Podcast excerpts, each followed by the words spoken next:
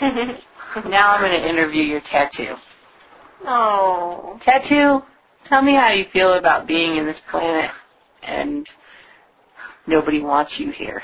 well, I'm here and I have to make the most of it. I'm just happy that I have this nice body to live on. Tattoo, how do you feel about if you're not really all that?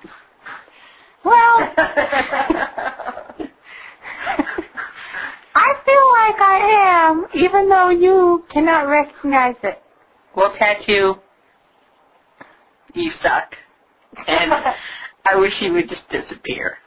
Because really, having to look at your skanky ass face every day, it just makes me want to get a tattoo just like you.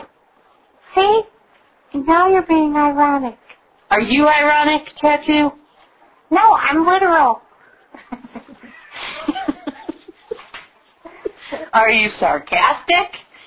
Every time my owner sees me, there's a hint of sarcasm involved. But basically, I'm a literal tattoo. I am what I am, and there's no denying it.